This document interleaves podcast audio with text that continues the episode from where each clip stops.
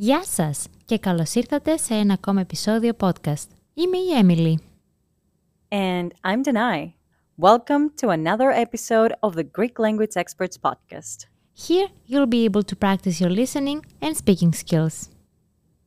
Every podcast will start by telling you a few words about what our dialogue will be about. And with that being said, in today's episode we'll talk about our favorite trip. In the dialogue, you'll hear us asking each other questions about our favorite trip. You can check the transcript for the translation and practice with your friends and family. Are you ready? Let's go! Πάμε!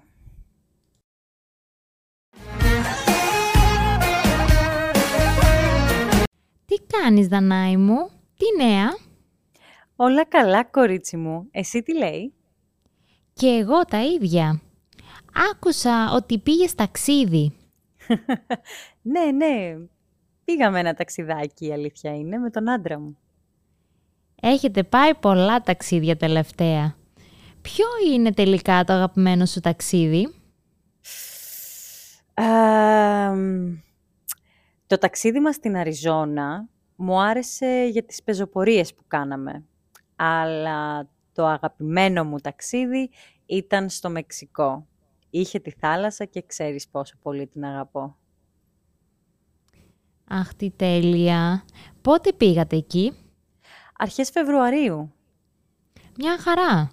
Και γιατί σου άρεσε τόσο πολύ; Γιατί τέσσερις μέρες, κυριολεκτικά, ήμουν στην παραλία, έκανα βουτιές στη θάλασσα, είδαμε φάλαινες, σαλάχια και φώκες.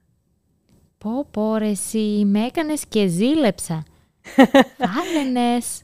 Απίστευτο, Είμαι- δεν έχω δει ποτέ φάλαινε. Είμαι σίγουρη ότι όσοι μας ακούνε ζηλεύουν τώρα και θα ήθελαν να βρίσκονται εκεί. Είμαι σίγουρη κι εγώ.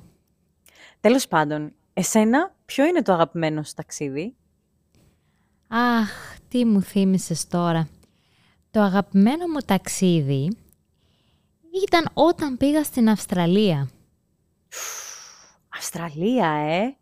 Πω πω! Ναι, ναι, άσε, πολύ μακριά. Πήγα μάλιστα και δύο φορές. Την πρώτη φορά ήμουν στο πανεπιστήμιο και πήγα εκεί για τα Χριστούγεννα. Εκείνη την περίοδο έχουν καλοκαίρι στην Αυστραλία και ήταν από τα πιο μοναδικά Χριστούγεννα που έχω κάνει. Ακούγεται τέλειο. Και τη δεύτερη φορά πότε πήγες; Τη δεύτερη φορά πήγα πριν τρία-τέσσερα χρόνια. Ένα καλοκαίρι αποφάσισα να κάνω το γύρο του κόσμου με το αεροπλάνο. Πήρα το αεροπλάνο από τη Νέα Υόρκη στην Καλιφόρνια, έμεινα εκεί λίγες μέρες και μετά πέταξα για Μελβούρνη. Δεν είχα πει στους συγγενείς μου ότι θα πάω και τους έκανα μεγάλη έκπληξη. Έμεινα εκεί δύο εβδομάδες και μετά πέταξα Μελβούρνη Θεσσαλονίκη. Έκατσα νομίζω ένα μήνα στην Ελλάδα και γύρισα Νέα Υόρκη πάλι στο τέλος του καλοκαιριού. Πω πω εντάξει. Κυριολεκτικά μιλάμε το γύρο του κόσμου, όχι αστεία. Ναι, άσε, αξέχασα ταξίδι. Λοιπόν, θα τα πούμε την άλλη φορά. Ναι, ναι, έχεις να μου πεις κι άλλα. Θα τα πούμε στο επόμενο επεισόδιο. Φιλάκια! Φιλάκια!